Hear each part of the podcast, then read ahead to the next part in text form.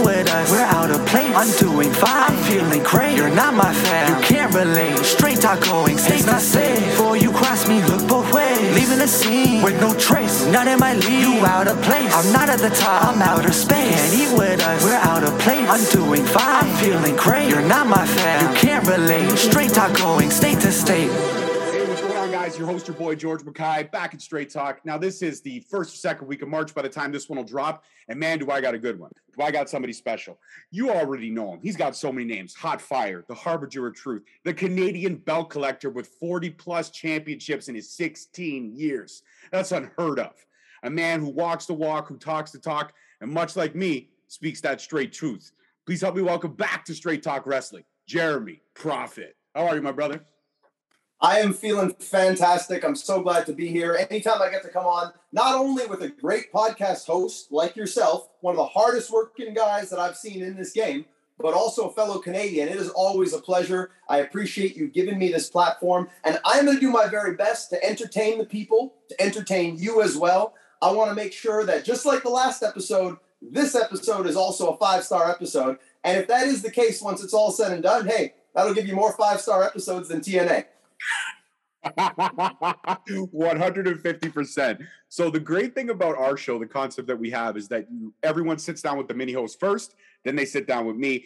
And the great thing is, is I always watch every interview she does because it gives me a chance to segue and to move into some more broader spectrum of questions. Now, when I introduced you, I introduced you as the Canadian belt collector because as you were talking to the mini host, and people will see as this as that'll drop the Saturday before ours drops on Wednesday, 40 plus championships over 16 years no days off, never been injured, thankfully. Luckily enough to have that break during COVID, but found a way to level up, much like myself. When COVID happened, I didn't want to stop. I went all in. I said, fuck it. I'm going to release content every single goddamn week because I want to make sure people out there, even though they don't have wrestling all the time, I want to make sure they can stay in contact with these heroes that they've come to admire.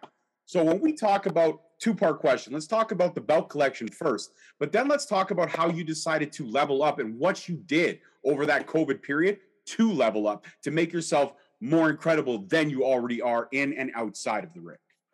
Yeah. So, I mean, that's a great question because for me, I can't imagine what life would have been like what my career would have been like if COVID didn't happen because when you're in the hustle and bustle of wrestling week in week out and i try to do as many shows as possible like i've i've never the only reason i would ever say no to a booking is if i already have one on that day and there's no possible way to fit in that second booking on the same day which was what my schedule was like pre-covid. Um, you know for for whatever reason i was very in demand and a lot of the companies decided to run the same days. So i was doing multiple weeks of Friday, two shows on Saturday, maybe the occasional Sunday. But you know, I was just in the groove, in the groove, town to town, doing as much as I can because I love professional wrestling. Uh, I've made no secret about it. I'm a very big wrestling fan, lifelong wrestling fan, um, very dedicated, hardworking wrestling fan. Like I've, I've done road trips of you know 16 hours just to like see a pay per view back when I was a fan, uh, when I was before I was wrestling. So, like, you know, I'm a very big wrestling fan. I bring that same work ethic from my fandom to my wrestling because there's nothing else I'd want to be doing other than wrestling. I take the business very seriously, and eh, I almost feel like it rubs certain people the wrong way because they don't have the same work ethic. They're the kind of person who their, you know, their attribute points in life are more towards whatever their real job is, or or towards family, or towards other things. And wrestling is kind of this you know, little side thing that they do. And when they see a guy like me who's so dedicated to this, who literally every decision I make in my life is how can this help my wrestling career? Whether it's, you know, what type of uh, things I'm going to do on the days I'm not wrestling, whether it's what kind of food I'm eating, whether it's, you know, the types of workouts that I'm doing, how I want to build my body, all these things. Everything that I do, everything pertains to getting to where I want to be in the world of professional wrestling. And it's a level of dedication that I think not everybody has. And so I think it rubs a lot of people the wrong way. They think, oh, here's this Jeremy Prophet guy. He thinks he's this and he's that. He dresses this way. He's, you know, always trying to, to outclass everyone and everything. But no, it's, it's a case of I work extremely hard and I'm very serious and dedicated and make the sacrifices to be able to do that that other people aren't willing to do.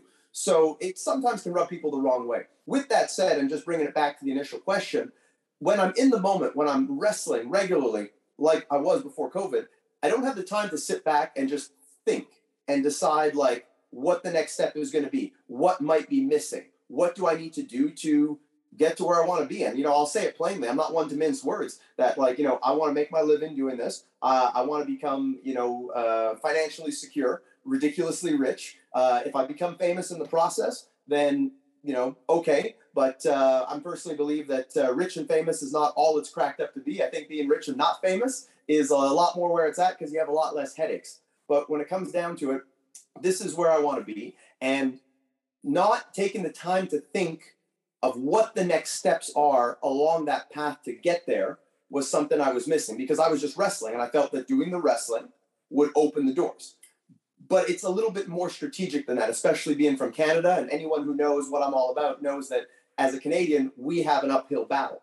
So being able to be away from the game, but think about it, being able to concentrate on expanding my knowledge and my brand making more people know who I am. This is something that helped me a lot in doing podcasts, talking to people like yourself, taking the time to interact with fans out there, uh, which is fun, but it's also good for me as my brand because more people get to know me, get to know what I'm about. And I tell you, George, uh, I can't tell you the amount of times that I've gone on podcasts and the person has said to me, I didn't know who you were as a wrestler. And seeing your wrestling, I figure I should have known who you were. But because I saw you on this podcast, I saw you do this interview, whether it was with George, whether it was on my show with Jofo, that made me want to look into you. And that's when I realized that wrestling has now become more about content creation, more about who knows who you are. And I've been someone who's always been, I think I've always been one of the best uh, in, the country, one of the best in the world, if you look at my skill set. But people need to know who you are. You can't be like that tree falling in the forest and no one's around to hear it. So I had to make sure people were knowing who I was. But at the same time, I also wanted to come back and reinvent myself. I wanted to come back and show people, oh, he took the time off to come back even better physically, mentally, and in terms of the presentation of what you'd see. So I made sure I added a few things to my repertoire. Um, we had you know severe restrictions and lockdowns here and whatnot. I never took a day off. I still trained. I still was working out every day uh, just meant that you know you couldn't go to a gym. But hey, look, you know I'm still going to find a way because I'm not going to be one of these people that's going to turn into a melted candle just because uh, you know you can't lift a weight for three four months. So I made sure I came back in even better shape. Uh, did more dynamic types of training. Uh, I've always loved training. I've trained my body, uh, you know, 16 years, um, but did more dynamic uh, cross training types of trainings um, went on you know different diet plans. Uh, like I said, I'm very serious about this kind of stuff because you got to look the part. Uh, you got to you got to dress for the job you want, not the job you have. So you know, I want to look like a guy who's TV ready right out the gate, even if there's no one throwing down a multi-million dollar contract in front of me. Uh, I'm still going to look like that guy, irregardless. So yeah, these are the things that I did. Uh, improved every facet of my wrestling and improved my visibility, my fan base, connecting with people. I think that was always a missing element. Um, I'm a very outspoken person, and I think I have a very engaging personality. I think people uh, either like what I have to say or will continue watching because they'll probably feel I'm a, I'm a few seconds away from saying something super controversial. Um, and, and that's, that's just who I am.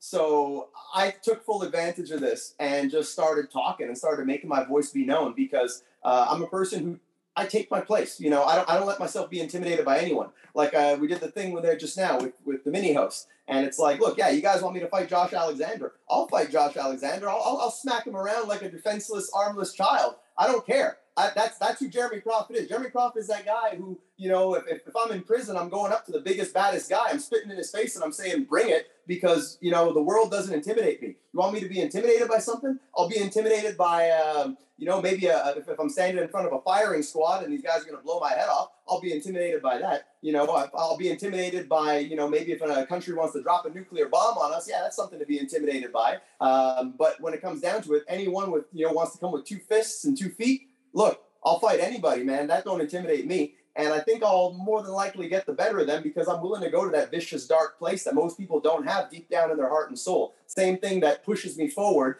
in wanting to obtain the things I want in this business by any means necessary. I like that. I like that. That's a great philosophy to have. And I think you're right. Two feet and a heartbeat and two fists. You want to come, you better come correct. And it's no point in backing down because that's what wrestling's all about. It's about stepping up, taking names, and making everything grow and blossom. And that's one thing that I, will be honest with you. After the first conversation that we had, I knew a lot about you thanks to Jofo. And obviously looked you up and I hit you up because Frank Frank was Frank was an easy connection for us, and we set it up, and it was a great first conversation. And to see, um, you know, I, I steal this from Holden Albright all the time, uh, great wrestler out here in Ontario. Level up moments, and you've had so many over the course of this pandemic, which we are finally, hopefully, at the tail end of. Uh, some of those interviews that you did were phenomenal. Watching them and how you handled yourself and conducted your questions made me Uh, re- rethink about my strategy and about what I did because I'm not always one to be like, how did you fall in love with wrestling? That was my early stuff. That was how I kind of came to be. But now it was like, you know what? I'm not even gonna. I'm gonna do my research. I'm gonna kind of pick my points, but I'm gonna let the conversation flow. And once I realized I want to have conversations, not interviews, everything changed for Straight Talk. Everything moved in a, in a, a favorite direction because then it stopped becoming so professional and became like two people just discussing the business and the passion that they love. And one of my favorite interviews that you did with Jofo that I really felt pulled back the curtain in a lot of ways was, um, especially with the red tape issues that Canadian wrestlers have, was you talking to Speedball Mike Bailey and Veda Scott. That was a great conversation. And that was something that really helped me probe a lot of questions whenever I spoke to Canadian talent about what we need to do here to make things easier. We're not going over there to steal jobs. We're not going over there to steal spots. We're going over there to earn spots, to get those opportunities because we don't have that digital media platform out here. We've got great promotions. But let's be honest, when it comes down to it, the closest thing we have here as a mainstream promotion, which is based off their roster, is Impact Wrestling because there's a lot of Canadian representation there. But other than that, Canadian representation in wrestling is very little. And when it comes to a guy like you now steering the ship, in my opinion, that's going to not only kick the doors open, but it's going to start the flames of a revolution that should have happened a very fucking long time ago. Would you not agree?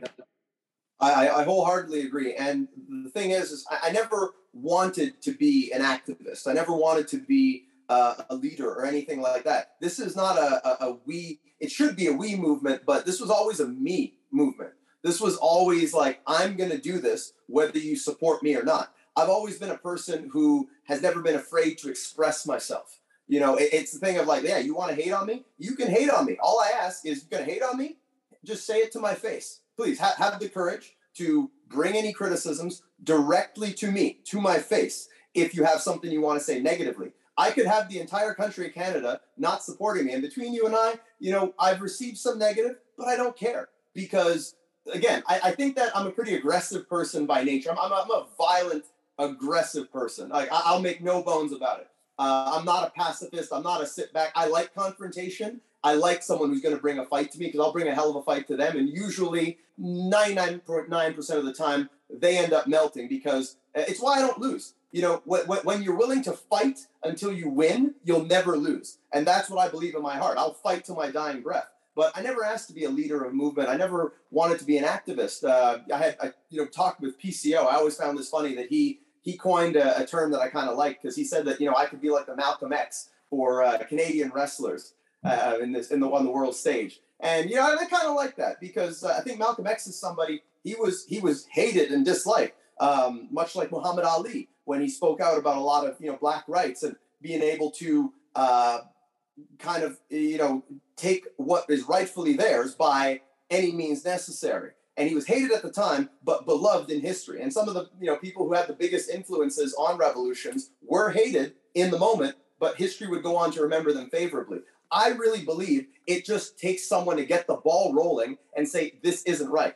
Because people will say look it's just the way it is. Yeah all these guys that have made it in, in, in big companies in the united states i see you're wearing a, a kevin owens t-shirt I, I think you know? Guys like kevin they, they made it not because of what they did in IWS in Montreal or you know in C4 in Ottawa, they, they made it because of what they did in the United States, which by definition is, illegal.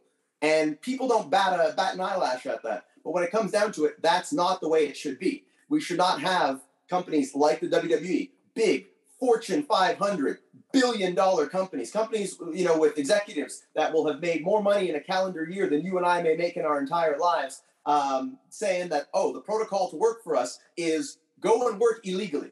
go work on the American independent scene because we're hiring guys out of uh, you know Evolve and PWG and GCW and all these places. Go work there illegally.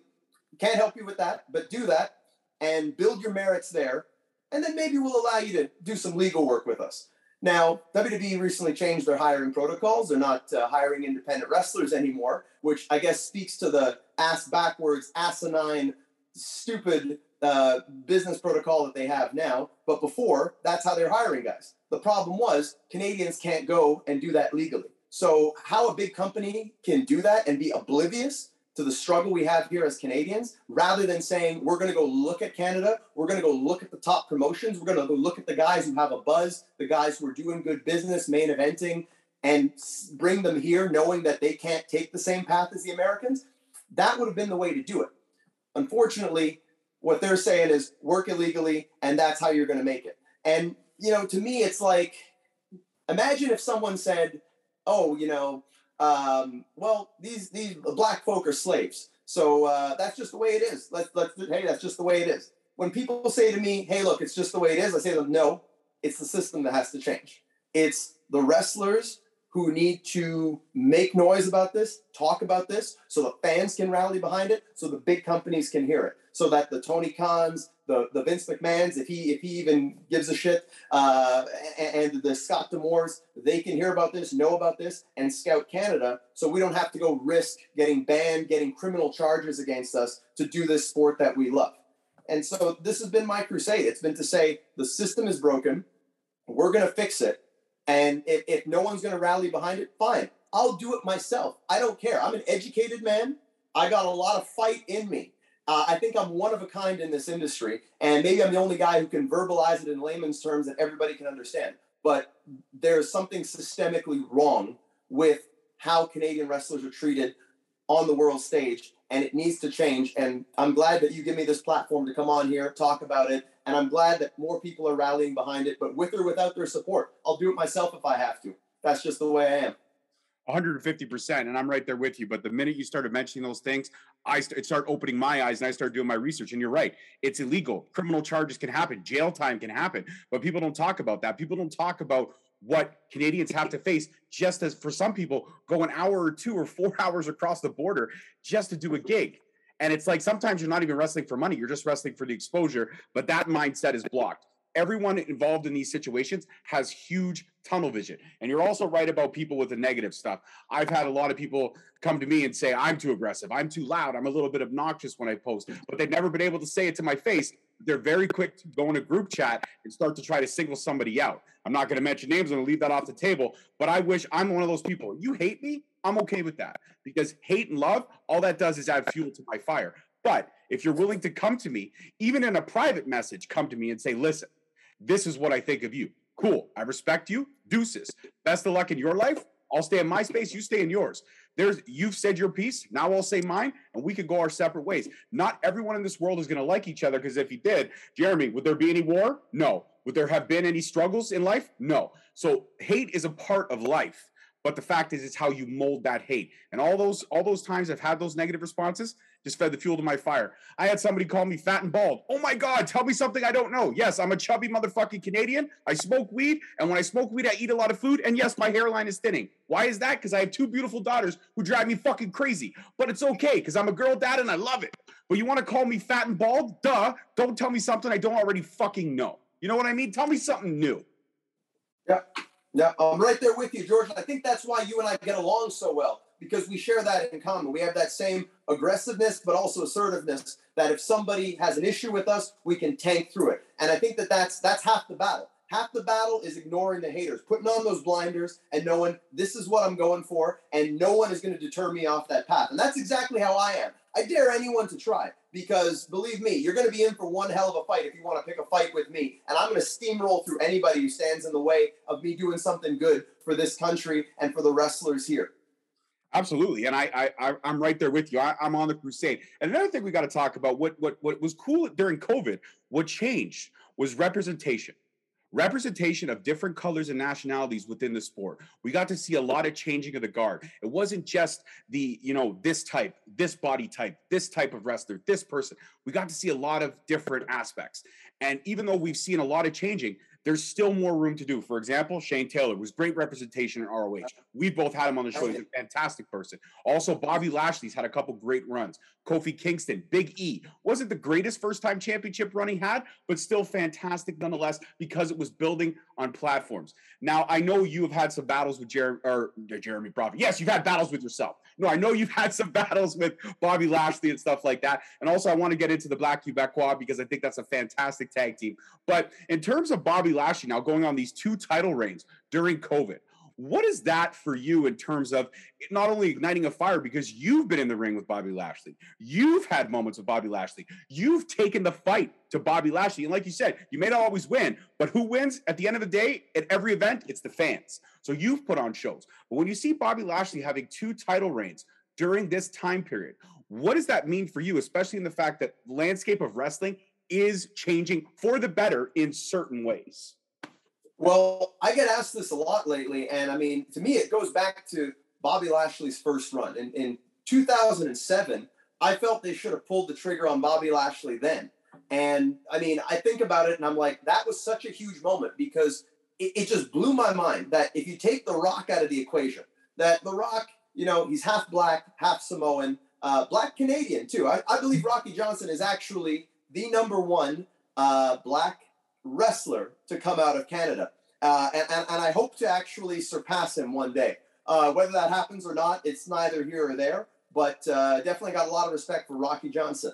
Now, when it comes to The Rock, Rock's about as black as me. Um, you know, my, my, my, mother's black, my father's white.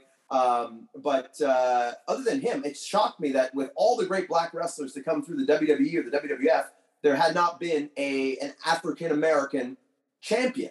And I really felt Bobby Lashley was going to be that guy in 2007. I think they made a big mistake not pulling the trigger on him and having him beat John Cena. Uh, I recently saw him on Austin's Broken Skull sessions, and he said that he felt he was really green at the time, and you know he couldn't believe people thought he was going to win. But to me, they put the belt on much greener people. I mean, the, the, the great Khali was a, a world champion in WWE. And I don't think anyone will argue that the great Khali was in any way a better wrestler or worker than Bobby Lashley at any time during their respective WWE careers. So to me, and I mean, I was there, you may have been there too. I was at the show in Toronto where they were setting up that pay per view between Lashley and Cena. There was a match with John Cena, Bobby Lashley against Shane McMahon, the Great Khali, and Umaga. And that place was going nuts for Bobby Lashley. They were booing the hell out of Cena. And I remember Lashley spears Cena after they went off the air. Biggest pop of the night. He was ready to be champion then.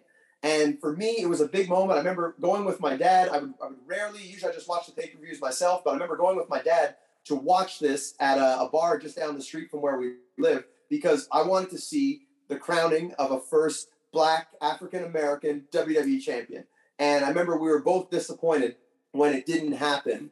Um, but then Lashley, you know, he'd find his way. He, he, he did what not a lot of wrestlers are willing to do. There are only so few like Lashley, like Drew McIntyre, like Jinder Mahal, who would leave the company, go to the independents, become even better, level up, as you said. And then along the way, also meet Jeremy Prophet and have a hell of a weekend and an awesome match uh, that I still remember to this day. Uh, it was me and RJ City against Bobby Lashley and Harry Smith. Hell of a match that we had.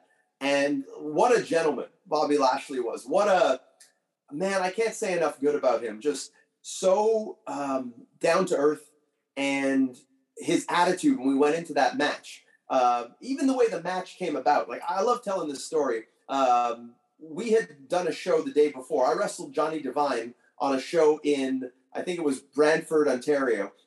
Uh, Lashley wrestled uh, Carlito, and it was Lashley and uh, who's him and Harry, I think, against Carlito and, and RJ.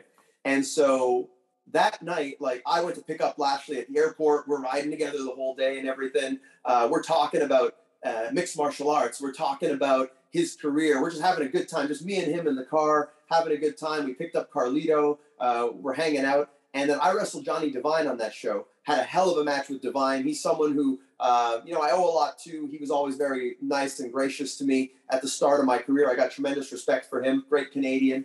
Uh, we had a hell of a match. I remember Lashley coming up to me after, and he had watched the match, and he's like, "Man, like you're really good."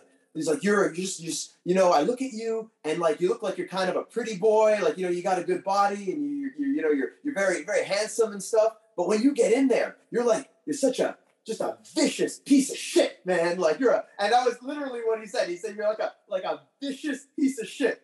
And then and then he's and then he said how like he's like you know you almost should change your gimmick. You know you you just you look too pretty for the style that you wrestle. And I'm trying to explain to him that like that's the that's the charm I think of Jeremy Prophet is that you you don't know what you're gonna you, you don't know what to expect because yeah I do come out and I try to I try to look good I take pride in my appearance very proud of the way I look but also, I mean, I want to I want people to know that like you mess with me, it, it's going to be vicious and violent and maybe uncomfortable. Keep in mind, you know, nobody's had more matches with uh, Hannibal, the Blood Hunter, than, than Jeremy Prophet. Uh, nobody, you know, I fought Bobby Lashley, I fought Lance Archer. I, I love going in there and fighting the biggest, baddest, toughest. Put me in there with guys that everyone else is scared to fight. I'll go in there and I'll show you, like, you know, hey, look, I know how to fight. I know how to handle myself. I don't care if you're bigger than me. I don't care what kind of reputation you have. You know, I, I know what to expect, but you don't know what to expect with me. I'm an unpredictable, violent son of a bitch. So when it comes down to it, Lashley giving me that compliment about my style, I was just like, wow, like this is coming from Bobby Lashley. This guy's as legit as they come. And I really believe, you know, him and Brock Lesnar, we saw them wrestle recently, but you put those two in a cage, I'm sorry. Bobby Lashley, he puts Brock out in the first round. I, I you know, I look sorry, to all you Brock Lesnar fans. Bobby Lashley will put out Brock Lesnar, knockout, submission, most likely a knockout because Brock don't like getting hit. Knockout first round, and I would put big time money on that happening because Bobby Lashley is just that good and just that much of an animal. All that to say, the next day we're on a show in Barrie. Uh, I'm actually scheduled to work with Carlito, and on our way there, Lashley's talking about how his neck is kind of sore. He had told me that he was doing some grappling um, before even doing the show the day before, and that his neck was kind of messed up. And so it kind of got aggravated a bit in the match that he did that day. And then the next day, we're at this show where he's supposed to wrestle Harry Smith. And he says to me, he's like, man, he's like, you know, Jeremy, I really would like to work with you. Just what I saw last night. And he's like, I really want to work with you. So he goes to the promoter and he says, you know, I was thinking, uh, is there any way I can work with Jeremy tonight? And the promoter's like, well, you know, we've been building this match with you and Harry Smith. We really want to, we, we got to deliver on that. And he says, okay, well, maybe we could do something like Harry and I start the match. You know, we're both baby faces anyways. And then maybe like Jeremy and someone else can like come in and attack us and it can like turn into a tag match, that kind of thing. And the promoter, who, you know, to his credit, promoter was always very good to me, someone who was very high on me and my work. Um, he said, well, maybe we could do it, but it, it might be tough. We're going to have to, you know, convince Harry, and uh, it, I, I, don't know if, if, if, like, you know, the people might not go for it. So then Lashley just looks at him and says, "Let me tell it to you like this. My neck is kind of sore. I don't really feel like wrestling, so um, I think either I wrestle Jeremy tonight, or uh, maybe I just take the night off." And I think at that point, that was that was checkmate. That was game, set, and match and then we end up having the match. And I'll never forget, we're, we're going over everything, and he was just like, man, you know, what do you want to do? Give, give me give me your moves. Let's let's do the stuff that you want to do. Like he was he was all about me. And then I remember they lay out the match, and he says to Harry, he's like, Harry, you know, I think it's uh, I think this is kind of bogus, man. Like this finish that they want us to do, where like you know we hit our finishers. How about like we do the comeback we go like we're gonna hit our finishers, and then we just have Jeremy and RJ just like roll us up one, two, three, and like you know we put them over. Let's put them over instead.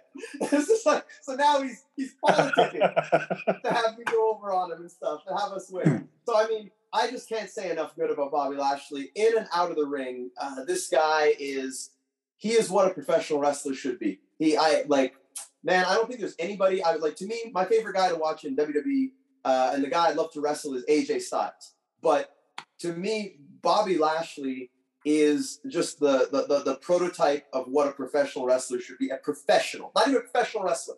This guy that could could murder anyone on the entire roster and is willing to make anybody look good. Even a guy like me that he just met on the independents for two days. So can't say enough good. and especially for what he's done for the black community. Uh, such a great representative. Uh, you know, not a guy who's got to you know go around and like uh, cuss in interviews, and you know carries himself like a professional, a family man.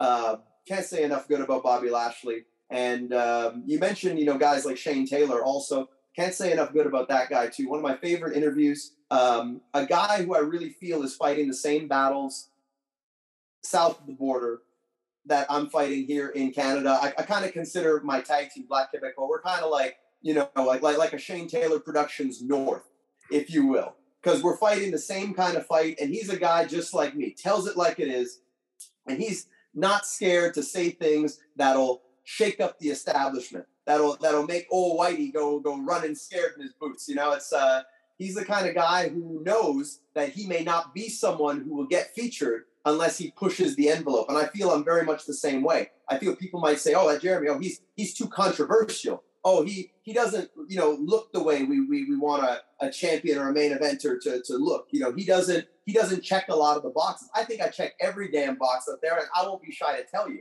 And you know, when it comes down to it, people will try to bend a narrative. People will try to say, "Oh, you know, this guy is a top guy. This guy is a top guy." And I say, "Okay, you know what? They ain't a top guy until they step in the ring with me. That that's it. You if you can be undefeated, you can be undefeated. But if you've not faced me, you're not truly undefeated. So yeah, Shane Taylor and I we share a lot in common. Uh, I kind of think of, hey, look, if I was born in uh, Brooklyn instead of being born in uh, LaSalle, Quebec, uh, hell, you know, Shane Taylor and I, maybe we'd be tag team partners. But uh, right now, we got to fight our fights on our respective sides of the border and make sure that we can make this a better place for all of us. And you know, do it like the banner says over here. You know, we're doing it strictly for the culture. That's what it's all about. It was a great shot of that. And, Absolutely. Uh, I, I believe in that. I believe in that wholeheartedly. You know, we got to fight for change. We got to fight for equality and representation as much as Canadians, as much as Black people, as much as Indigenous. Uh, you know, these are things that I'm very outspoken about. That there should be more wrestlers of race and of color throughout Canada. You know, it doesn't make sense to me that you know, okay, Rocky Johnson, greatest Black wrestler in Canadian history. Uh, throw Abdullah the Butcher in there, love him or hate him. You know, he's done some pretty bad things, but he's achieved a lot in wrestling. So Abdullah the Butcher. But then from there, where do you go? you know, Sweet Daddy Siki, um, you know, Jeremy Prophet. Uh, there should be a lot more great black wrestlers in Canadian history, but but there aren't. And I think that that's the problem. I want to be able to inspire black kids, people of color in the audience to see a guy like me in a main event as a champion. But when you go to a show and it's just whitewashed and uh, you know you don't see someone that looks like you, what's going to inspire you to want to be a part of this business?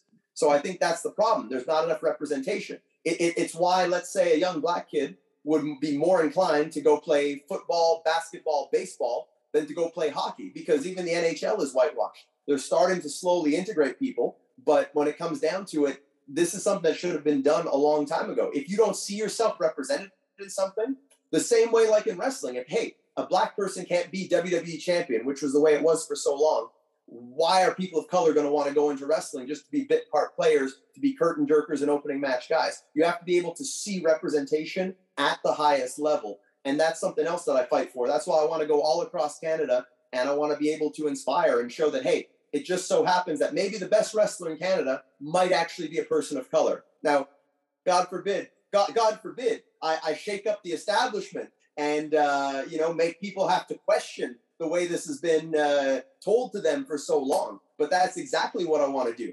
I want to be the best wrestler in Canada and show that, hey, the best wrestler in Canada can be someone of color. And all these companies, you know, people talk about AEW, they don't have any black main eventers. Hell, maybe it's because they haven't come to Canada because there's this guy waiting for them right here that checks all the boxes, that has the look, that has the speaking ability, and most important of all, has the wrestling ability to be able to be that main eventer champion and future Hall of Famer. And isn't that just it right there? It's simply those three key boxes. There's there may be a little bit more underneath the surface, but those are the three key boxes that every company looks for. And you're right. There needs to be more of those things. There needs to be more of them. AEW does need to get their asses north of the border to see what we're about. Now they said, you know, during COVID it was supposed to happen and it's been postponed, yada yada yada yada yada. All that to me is smoke and mirrors till they actually get their asses over here. But one interesting point you brought up, especially with the mini host, and I always say give credit to her for her segues, is we definitely do want to see you here in Ontario. I want to see you in the six. I want to see you all over the place. And a lot of those companies you mentioned are affiliated with. And believe me, your boy has been pushing. I've been a prophet for Jeremy Prophet out here as often as I can. I've been affiliated with HWE. I've been putting the bug in AC and Dave's ear for a long time. Iceman and I had a brief conversation about it. Trust me, the bug is there. Anybody that I can speak to, I have. And I can assure you that. I mentioned you to Rip Impact and stuff like that when we were at the HWE shows because I'm the commentator for them now. I'm also affiliated with another promotion out here called New Frontier that's just starting up. And believe you me, I have put my word in. Now, the thing about New Frontier is, though, not breaking kayfabe, nobody knows who the matchmaker is, Jeremy, but I have tweeted. I have tweeted and I've said, matchmaker, slide into my DMs because I've got some people I need to talk to you about. He hasn't got back to me yet. So I'm hoping on day one of my first day of the job, I'll be able to find out who this matchmaker is. But until those points, believe you me, I have put the word in because I think you check all the boxes. I think you're fantastic and your body of work speaks for itself. Now, I do want to talk about the tag team stuff briefly before we get back into Ontario. But you've been a singles guy majority of career. And as you told the mini host, this just was the perfect storm. You met him in 2011, your tag team partner. You're running into him in 2019. The Black Quebecois is born. How did it feel being a singles wrestler for so long and transitioning now into a little bit more of a stable tag team wrestler? Because it's not always easy to find that chemistry. People they don't know that there's that mind link. Without words, you have to be able to know what each other's thinking. Yeah. Well, just to be clear, I am still a singles wrestler. I have mm-hmm. not given up on singles wrestling. 100%. 100%. Um, I, so, so like I said, I think I'm the most eclectic guy in Canada. And again, I make a lot of bold claims. I'm sure anyone who watches this and sees me and has not seen one of my matches or any of my body of work, they're going to say this guy is is uh, is is so arrogant and thinks he's something else. And and look, but trust me, I deliver. I'm not the kind of person who has to hype up things to overcompensate. I have no insecurities. I know a lot of independent wrestlers are probably very insecure. Uh, I'm not the guy who has any kind of insecurity. I know how good I am because I train to be this good. I train to be talented. The great George St. Pierre once said, You put in the hard work when you're in training, when you're in the gym, so that when the fight comes around, you can be on cruise control. You can be on autopilot, and your work will carry you throughout it. That's my mindset. I work very damn hard to be as good as I say I am. Just like when Bret Hart would say he was the best there is, the best there was, the best there ever will be. And he showed it every time. Well, that's me. You can take your your favorite wrestler, whoever it may be. I am I am better than they ever have been and better than they ever will be because I work hard for it and I want to check every single one of those boxes all the time. So, singles wrestling, tag team wrestling, that's where I realized, look, I've been doing a lot of single stuff. Heel, baby face. I do it all. I'm versatile. I'm eclectic. You know, I'm in a multi-man match and it's like, hey, we need a guy to do a big dive. That's me. We need a guy to take a big bump. That's me. We need a guy to, you know, do some kind of a, a, spot involving three people, multi-man, whatever. Look, I, I can do it all. I'm the, I'm the most versatile guy. I'm a utility player. Um, you know, I'd be like a switch hitter in baseball, and a guy can play every position. That's me. I literally did track and field, and I did eight events because I like being good at everything. I'd probably been a hell of a decathlete for uh, for Canada if I put my mind to it. But uh, when it comes down to it, tag team wrestling was another missing piece of the puzzle. Where I said I want to be just as good as a tag team wrestler as a singles wrestler. So that's that was a challenge for me where I said I want to take this on. I want to find I found a good partner. I think this guy is a, a great partner for me, complements my skill set really well, and I can bring out the best in him. And now let's try this tag team thing. Let's try and understand the psychology of tag team wrestling, telling these interesting stories, but now as two instead of just as one. And so that's where it came from, the Black Quebecois. And I think also our story is such a great story, and and it hasn't even been fully told yet, but there's so much truth behind the story that we're doing and changing people's mindsets because they put us together And I really think it was kind of a okay, we'll we'll let Jeremy have this team just to shut him up because he's lobbying for this guy. And I like that. I like that. And this goes to all those promotions you mentioned there, you know, Iceman and uh, HWE, all these companies out there. If you guys want to just shut Jeremy Prophet up, j- just just give me a chance because I feel that a chance can be a chance to succeed or a chance to fail. And I've rolled the dice at the highest level in this company, uh, stood toe to toe with Johnny Ace. I, I don't sweat nobody. I've stood toe to toe with Vince McMahon. Nobody worries me. Like I said, if you're going to be pointing a pointing a nine millimeter at my head, that, that might worry me. But you know, it's just going to be me and another human being, another guy who puts his pants on one leg at a time. Okay, lay down the challenge. Say, this is your thing. We'll give you a shot. Put up or shut up. Show us you're as good as you say you are. I, I am not in the business of dropping balls. I'm in the business of, of, of running and scoring touchdowns. So that's what it was with me and Carl Jepsen. It was we're putting you together. Let's see let's see what you guys can do. And they put us together, threw us in there with TDT. You know, I don't need to I don't need to big them up because everyone knows TDT. In my opinion, probably the top team in Canada. I know because I'm the guy who put them together years ago. So they put us in there with them. We do a great match. This was just at a, an outdoor festival. It was at Heavy Heavy Montreal, which is a heavy metal festival here. Uh, did an amazing match. But what pissed me off was that the match wasn't filmed for TV. It was a great match, but what happened was the TV guys decided, oh, we want to show up a little bit later to the event, and this match was earlier, so it didn't air on TV. And they were tag team champions at the time. So we had this great match that never will see the light of day. So from there, we ended up doing another match, and it was another match that happened uh, again with TDT, and they didn't they didn't film it for TV. So in my head, I'm like, we're doing these matches. We have great chemistry with these guys, and they're not showcasing it. Like no one's capitalizing on it. The fans are loving it, but they're not capitalizing on the story. I'm like, do they just not want to showcase us? What's the deal? And then it's like, look, I'm not on posters. I'm not on uh, you know promo packages, all these kinds of things. They want to they want to push their French boys because you know there's a what can I say? The French media here in, in Quebec, when it comes to following wrestling, are very biased. And if you're not a, a, a white French speaking first language guy, and I speak perfect French, but you're not a white French guy, they're going to want to put the screws to you. So they have their biased narratives, even though a lot of these guys are just they look like uh, like like like children with beer bellies and uh, just like malnourished little little oompa loompas, and they want to push these guys like they're world beaters. When the fact is, if any of these guys were to go on TV and stand up next to Roman Reigns or next to Hangman Page, they they would just they they'd be a laughing stock of the wrestling community. So you have a guy like me who's a real killer who could go in, go toe to toe with any of those guys, smack Roman Reigns around like a little bitch, and you know have my way with Hangman Page if I wanted to. But they want to showcase these other people, so that became my narrative. It's like, why don't you want to showcase us? I'm just as Quebecois. Jepsen is just as Quebecois as anyone else, except because maybe we don't look like your stereotypical image of what a, a Quebec person looks like. You're not going to showcase us. Well, you know what? Screw that, because winning is what matters. Us going in there and kicking ass is what matters. And that's what we're going to do. But far be it for us to support a company that's not going to support us. And then it became real personal. Then it became real heated. And we used this to fuel us up, to fire us up. And we went in and we won the tag titles. Now we went in and we won the tag titles. Um, you know, we, we wanted TDT were the fan favorites.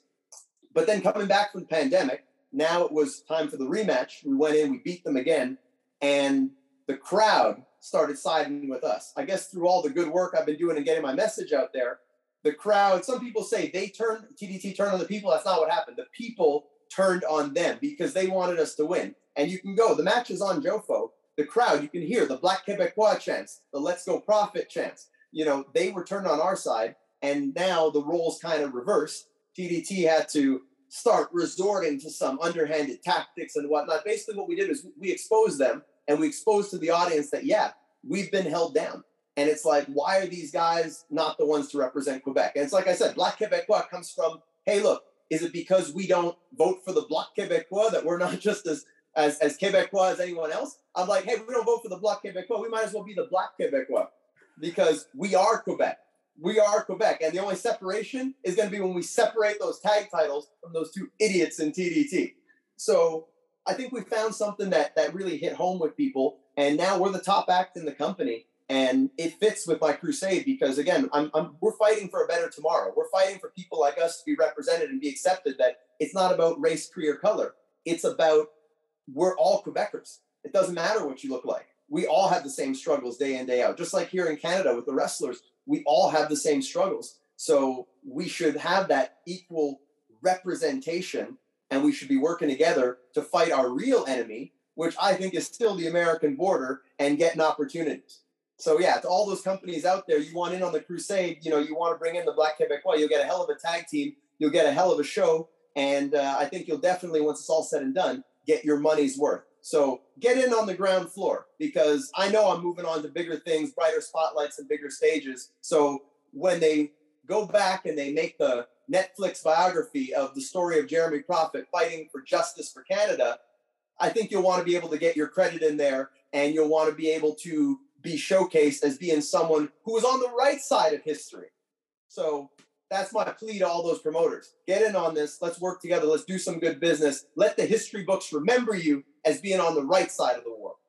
Absolutely. Man, if they do a biopic on you, I hope, I really hope that I think there's only two actors that could really do justice to me in my small little bit part. I think it would be Seth Rogen or Jonah Hill. I think more Seth Rogen.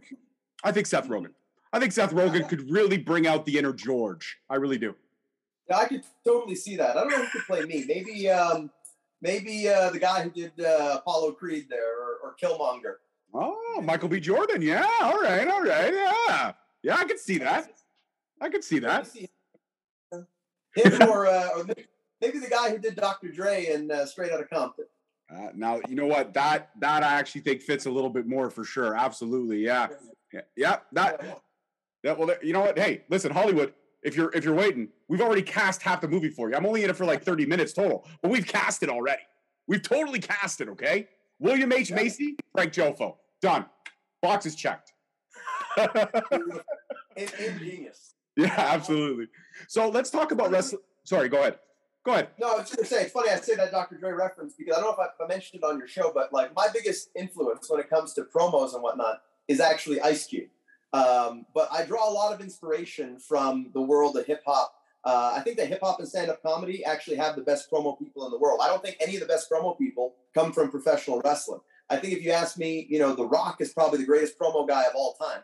Um, but I feel like he would get his ass handed to him by even the most rank amateur of guys on the hip hop scene uh, if they were to go at it. So and people ask me about promos, and I know we did that one recently there where we looked at some, you know, Sasha Banks promos. Yeah, yeah, promo uh, 101. That was a great episode. Great episode. Yeah. We definitely definitely should do that again. Absolutely. Um, but yeah, I, I think that, you know, like I said, I like to to draw on reality and I like to draw on other sources of inspiration for promos because if you just look within wrestling, it's such a, a small little bubble. And so many people get bogged down looking at it from the wrestling perspective. I look at everything from the outside perspective.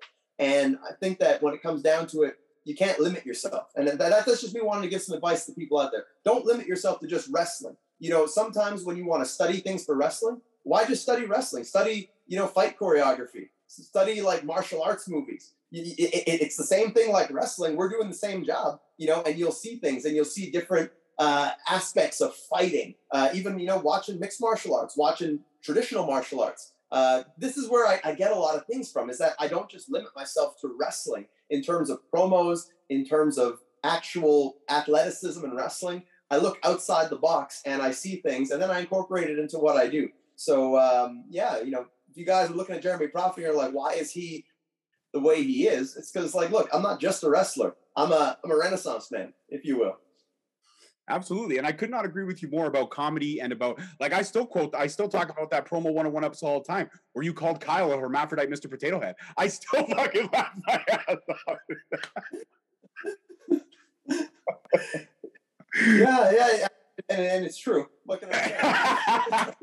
so let's talk. Let's talk Jacques Rougeau. Let's talk Wrestling Academy. Uh, I mean, you know, uh, what what can you say about Jacques Rougeau? I mean, everybody who was a, a, fan in the '80s knows the Mountie. They know the fabulous Rougeaus. We know what, how great those guys are and what they bring to the table, especially Jacques Rougeau. Now, obviously, um, I mean, me being a Kevin Owens fan, I bought the documentary. I watched the documentary. There were some things that were obviously spoken about how Rougeau may have held back some of his students earlier on, but I know that's not the case now, and I think his fight for the Hall of Fame is justified. I think he deserves to be at least in the running for the Hall of Fame because he was a big representation, especially in that era. I mean, one of my favorite matches of all time. I think he was fighting Roddy Piper, and it was there's a part where he's getting arrested. He's like, "I'm the Mountie." it was just gold. It was gold. But what's your what's your? I mean, the thought process on Wrestling Academy and everything that Rougeau is doing now, trying to, I guess, re not reinvent the wheel, but kind of relift that Quebec scene people need to have more eyes on. And I think a, a representation like a Rougeau, like a PCO, puts more eyes on that product that's out there. It's rightfully deserved. Yep. So one of the things I've been very outspoken about is that there are a lot of people who make it and they don't give back.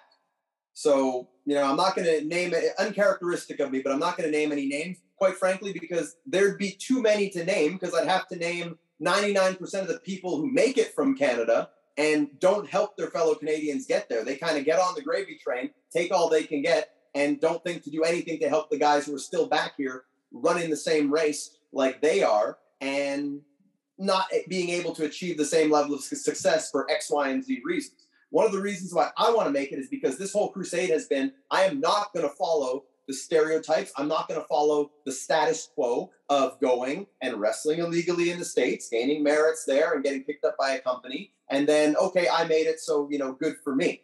Um, I'm not selfish like that. I want to show that you can wrestle in Canada. You can do it in your own country and be successful and make it to one of those companies. Make them look at you. And then once they see that one person, then they'll say, you know what, we should scout this scene because if we found a guy this good, if there was this much of a diamond hidden in the rough in Canada, there must be other guys like him. So that's what my crusade is to make it, to show people that scouting is absolutely atrocious and piss poor in wrestling, and that they missed a can't miss prospect because they haven't been looking at the place and scrutinizing it enough. That's what my goal is. Um, like I said, I want to be the Jackie Robinson of Canadian wrestling. And, you know, some people will want to dispute that and say, oh, well, you know, there have already been Canadians that have made it and whatnot. Yeah, but they made it doing it the American way. I want to make it doing it the Canadian way. And then that way it'll open up the path for others. So guys make it, they don't give back. Now, Jacques and Kevin, I got to touch on that because Jacques' issues with Kevin and Kevin's issues with Jacques, that's not my relationship with Jacques. I can't speak to what went on with those two because there was only two weeks of overlap between me joining Jacques Rougeau's school and Kevin leaving. I met him literally once there.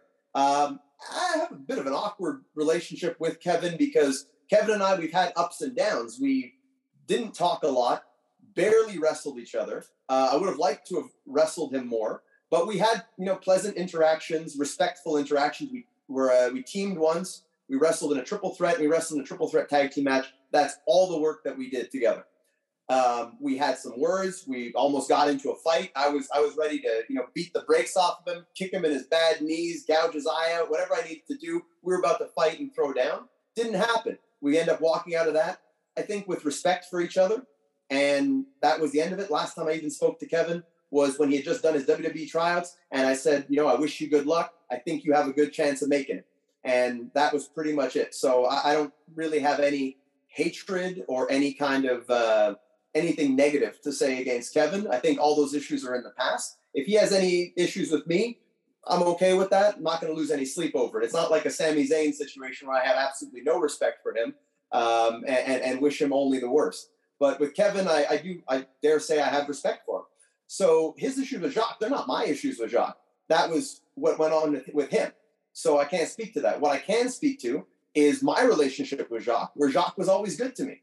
Uh, he helped train me. He put me in prominent positions in his company. Uh, my first championship I ever won was in Jacques Wrestling School. And when I decided that I wanted to move on to more, that I wanted to be more than just someone wrestling for Jacques Rougeau's um, Lutte Internationale 2000, which was his company, uh, he was fine with it. He looked me in the eye, shook my hand, wished me the best. He could see that I wanted to achieve more and that I wasn't going to be somebody whose career path was going to be just working for his company. Now, again, I don't know if maybe Kevin went about things differently in leaving Jacques. I don't know if Jacques maybe made some promises to Kevin that Kevin felt, uh, you know, weren't going to come true. I can't speak to that. I can only speak to the fact that Jacques always treated me professionally, treated me nice, was always a gentleman to me.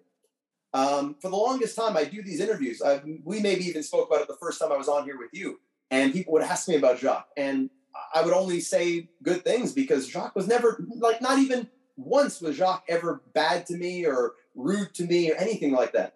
And so I would say good things about him. And one of the things that always stuck with me was, you know, I wanted to reconnect with Jacques, but never ha- had that opportunity until last year when he came to an IWS event and he mentioned what was going on with Lutte Academy. So when I heard about it, right away that told me, okay, you know, this could be something. This is something that it sounds like it could do a lot of good. Now, at the time, all it was was this competition that was going to have a $5,000 prize for each winner, and that was it. But I could see, okay, this is something that has potential. So I said, I'm going to lend my name and my credibility to this. I'm going to be the first one to join this, and hopefully others will join because Jacques had a lot of heat. He Jacques coming back threatens a lot of people. There are a lot of companies that want to run a smear campaign against him because Jacques has mainstream appeal here in Quebec.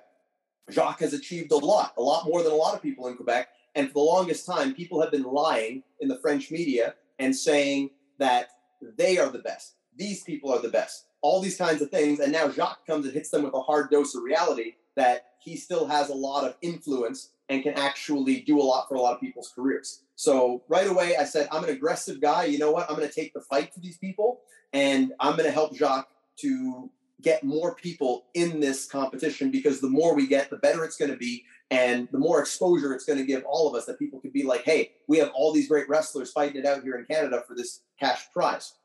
Lo and behold, um, he gets the Nightmare Factory on board with QT Marshall. And so now, originally, what it was was they would get a day tryout at the Nightmare Factory, which then became a week long tryout and now has become a three month tryout.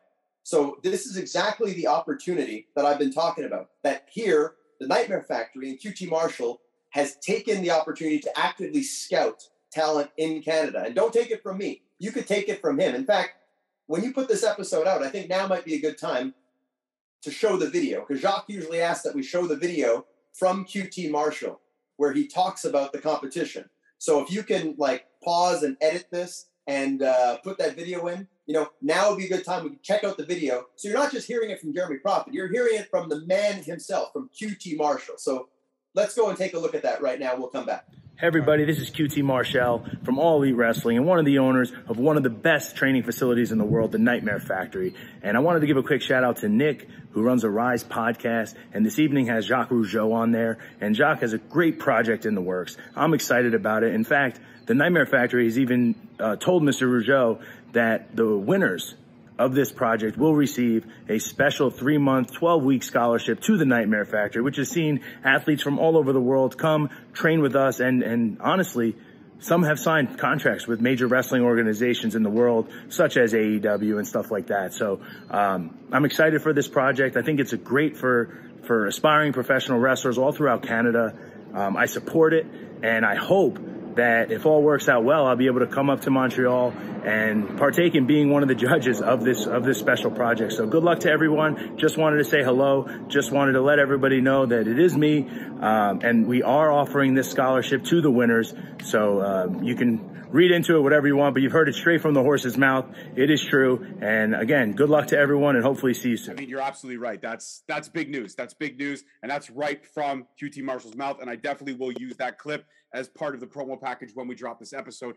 And again, I just want to state something. I never was was asking you to speculate on what the issues with Jacques Rougeau and Kevin Owens were. I'm just saying from a fan's perspective of Kevin, that's what I took it as. But I also took it as a grain of salt because there's, as you and I both know, there's three sides to every story. There is one side, there's the other side, and somewhere in the middle, somewhere in that middle, there is the 100% truth.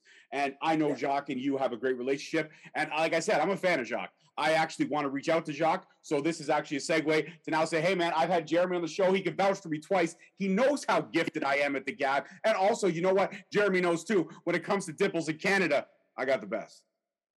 Yeah. I made you say that. It's okay. but, it's definitely definitely something to be proud of. And uh, you know, you're, you're, a little harsh on yourself when it comes to uh, your appearance, but you know, you got a swagger about you, my man. And uh, I think that definitely you always bring it when we're in these interviews. So uh, I will tell Jacques. I will actually tell Jacques. You can hold me to it. I'm saying it here, so the people will hold me to it if you don't. I will tell Jacques that George has got the goods. He's a great Canadian. He hosts a hell of a show, and I think that he will make a great guest for you. I'm going to do my damnedest to make that happen. Um, but just getting back to Lutte Academy, just to kind of put the uh, the icing on the cake there. This mm-hmm. is the opportunity that Canadians have been looking for, uh, I think. And we got Canadians from coast to coast, uh, guys from BC, guys and women, I should say, from BC right out to the Maritimes. And there's going to be four winners: uh, singles, tag team, and women. So four winners, and the winners are now getting the three week, three month tryout scholarship for the Nightmare Factory. And I tell you, we got a lot of great people in there, but I'm very confident I'm going to win it. And you know, this is not a rigged competition; it's a competition. It's like I said to Jacques. I said, Jacques, just give me a chance. And it's all I ask of any promoter. Just give me a chance. You know, and I think everyone deserves a freaking chance when it comes to wrestling. You know, put up or shut up. Like, give a chance. Even if it's a chance to fail, it's at least a chance to say, hey, you had your chance. So, you know, now, now shut the hell up because uh, you had your chance and you suck. Or, hey, you know what? You had your chance and we were wrong. You, you, you were right. So that's why I feel everyone deserves a chance. Give me a chance. And any of those companies you talked about there in Ontario, just give me a chance. And I'll show you that I am everything I say I am. I will go in there and I go in guns blazing. I go in to show up everybody on the roster. I go in to change the game. And just like with Lutte Academy, I'm going in. I'm in there for blood. Like, I don't care who's in there because I'm in the competition. I am the odds on favorite, not just because I say I am, but because you will know that I am when you see me in there. These people haven't been working as long at this. They haven't been working as hard at this. I'm sorry, you've been doing this for eight years and doing your best. That's that's half the time I've been doing this, and I've had no injuries. So if you've had injuries, if you haven't been doing this as long as me, if you don't look like me, you don't talk like me, you don't wrestle like me, you can't do all the things I do. I'm sorry, your chances of winning have just gone down if I'm in there. So a lot of these guys better hope that I enter the tag division, and I think a lot of them will breathe a sigh of relief a lot of the singles wrestlers if I go in the tag division. I'm undecided. I hey, I like doing everything. I might do both and walk away with 10 grand. That's what I would like to do just to drive the point home because it don't bother me to wrestle twice a night. I wrestled twice or three times a night for Emile Dupree on his tour, 30 days, Sunday to Sunday. So, like I said, I'm coming for blood. I am I, am as aggressive and as competitive as they come. I'm not someone who sits on my laurels and says, I know I'm talented, I know I'm really good. I'm just gonna kind of you know, I'm going to kind of cruise through this. No, no, I'm going to give 110% all the time, every second, maximize everything. These guys are going to rue the day that I was in this competition. These guys are going to wish that I was maybe born 10 years later so that they didn't have to be born in the same generation and have to compete against me. I'm, I'm going to win this with an exclamation point. I'm going to, I'm going to batter, abuse, bloody. I'm, I'm, I'm the kind of, I'll do whatever I have to do. I'll, I'll go slash their tires so they don't even make it to the show if I have to. I am a bloodthirsty, competitive individual who hates to lose. And that's why I don't lose. I fight until I win. And Lutte Academy is what I've been looking for. It's what we've all needed. And win, lose, or draw, it's going to give us the exposure that we need. And it's nice to see someone like Jacques Rougeau, who is actually using his fame and his credibility to help the next generation.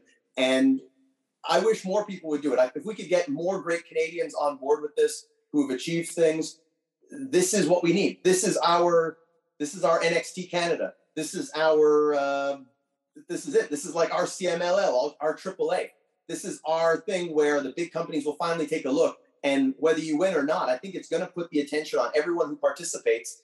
And I think they'll be able to uncover and unearth more diamonds in the rough. I have high hopes for this uh, Wrestling Academy. And folks, you can check it out at wrestling academy.ca or Lutte Academy uh, You can see everything on there. You can see all the great competitors, men, women, tag teams, all of that. And uh, yeah, I mean, without being braggadocious, you're looking at the odds-on favorite, and you're looking at the person who's going to walk into the Nightmare Factory and going to shake things up. Not some guy who's going to go there and they're going to need to polish him up. They're going to need to learn a few things. No, you're looking at the guy who's going to walk in there and who's going to say, "Look, where's Hangman Page? I want, I want to rip his head off and spit down his throat. That's what I want." So you're looking at someone who's going to walk in there and show them I'm the main eventer they've been missing out on. Absolutely, 150% cannot agree. And uh, you're absolutely right. And I will make sure that we put that web address in the bio of this episode when it does drop. And I think that's a great way to end this conversation. But as always, you know, we play a game here on Straight Talk Wrestling. I got a new game. Are you interested in it? Uh, of course, yeah. Let's do it. All right. So I call this game Forced Mount Rushmore. And it's real simple. I'm going to name five wrestlers random of my own choosing, forcing you to place them one worst, five best. So it's worst to best. And that's where you're going to rank them. And I'm just going to throw out five wrestlers. Some you may be fan of, some you may not be a fan of, but you're going to list them. But I'm going to give you the wrestlers to list. Are you ready? Yeah, I, I, always, I always love when you give me a, a license to bury people. So let's let's do it. well, that's what we do, baby. That's what we do. All right, here we go. And my five wrestlers for you are. I'm going to throw out some that we. Oh, oh, oh, I would say I would say this when it comes to burying people. I'm the freaking Undertaker. the Canadian Undertaker. I love it. You gotta you gotta put that on a shirt, baby. I would buy that in a heartbeat, man. I would. I would. All right, here we go. Five wrestlers. Now, some we've spoken about in this episode, so it's gonna be really easy for a couple of them. So, not in any order. Bobby Lashley is one. Okay. The next one I'm gonna throw out there is Jacques Rougeau.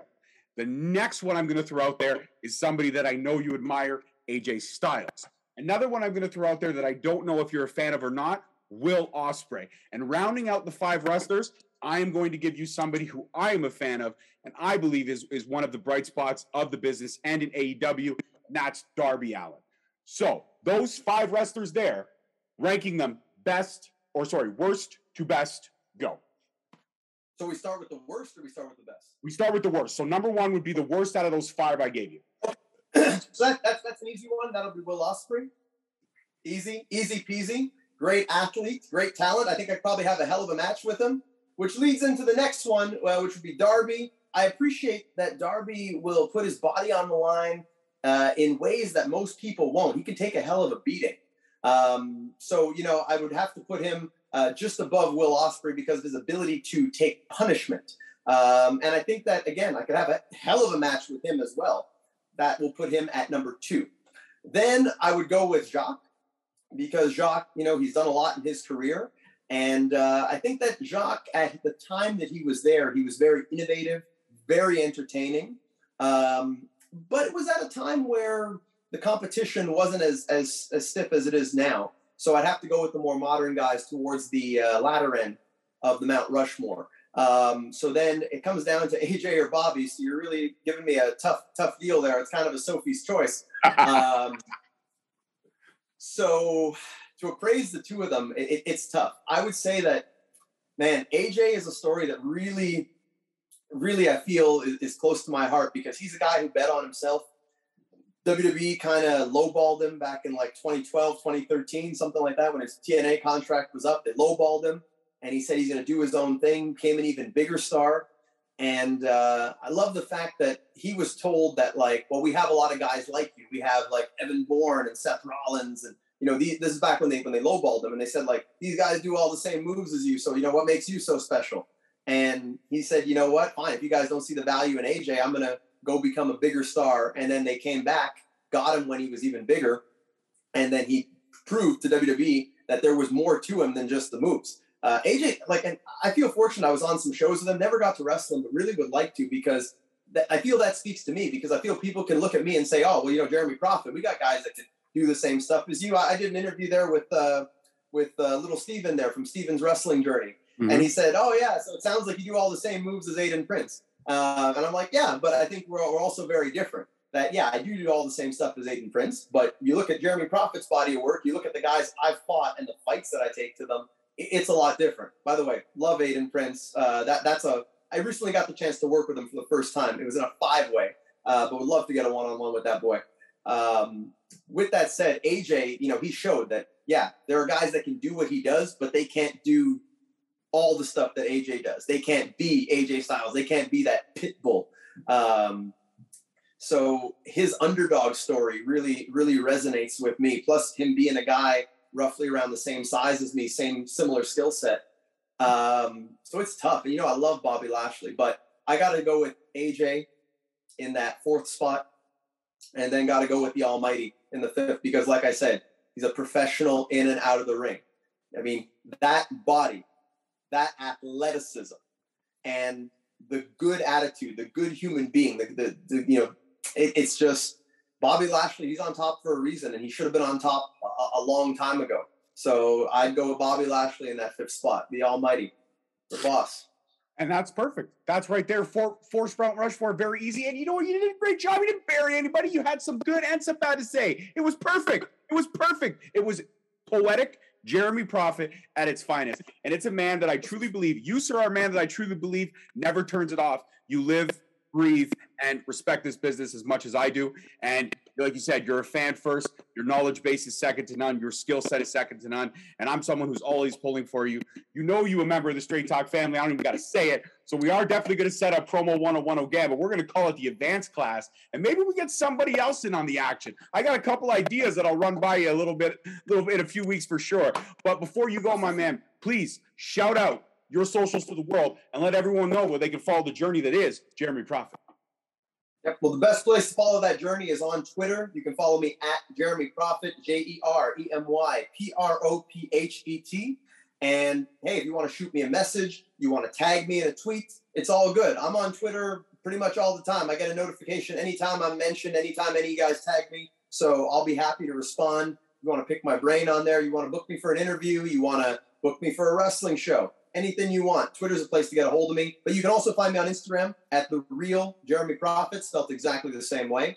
And you can see me Tuesdays at 7 p.m. on Jofo in the Ring. We're all fighting that uphill battle to get subscribers. So, you know, we want to be able to make sure that people can see our great content. So if you liked what you saw here today, first of all, you got to subscribe to my man George because if you're watching this content and you're not subscribed, what the hell's wrong with you? It takes literally two seconds to do click that button. You will not regret it. Help this man get his subscribers up and then go subscribe to Jofo in the Ring as well, where we will provide you with great interviews. We'll provide you with entertaining moments. We will give you the best of us, and we hope for the best of you in exchange. So retweet, comment, like, all of those things. It don't take long to do. It's just, you know, a way of saying thank you. And it helps us out. It helps us grow this community. And it helps us be able to engage with fans around the world because we're fans just like your fans. That's my favorite part about doing this is getting to talk my favorite thing in the world, professional wrestling, with people from other parts of the world. And it don't matter what walk of life you're from, what race you are, wrestling brings us all together. And I think that that is the best thing about this business. So please support, like, let us know what you want to see, and continue to support great content creators like George, like myself, like all of us, because without you, we're nothing. 150%. I couldn't have said it better myself. I should have just stepped off camera and let you talk. It would have been better that way, I think. no, but my man, you know you're my brother, you're my friend, you're somebody I, I, respect and admire so much in this business, and I always love these chats that we have. And uh, you know we're gonna do it again down the line because, like I said, you family first and foremost. So, like the man said, subscribe to Straight Talk, subscribe to Jofo, follow the journey that is. All my link tree information is in all my profiles. But just to be a glutton for self promotion, at underscore Straight Talk on Twitter, Straight Talk Wrestling on Instagram and Facebook, and again Straight Talk Wrestling on YouTube. And like he said, I just did the sound for you. It takes one second. Guys, click the subscribe button, turn on notifications, and you get to see all of me and the future of podcasting, the mini host, and everything we do. Peace, love, and wrestling. See you next time. Peace. Thank you so much for listening. Don't forget to tune in next week for another great episode on all available podcast platforms and hosted on Podbean. Also, check us out on YouTube at Straight Talk Wrestling, on Instagram at Straight Talk Wrestling, on Facebook at Straight Talk Wrestling, and on Twitter at underscore Straight Talk. And if you feel the need to buy some sweet merch, check us out on ProWrestlingTees.com. Leaving the scene with no trace, not in my league. You out of place. I'm not at the top. I'm outer space. Can't eat with us. We're out of place. I'm doing fine. I'm feeling great. You're not my fan. You can't relate. Straight talk going state to state.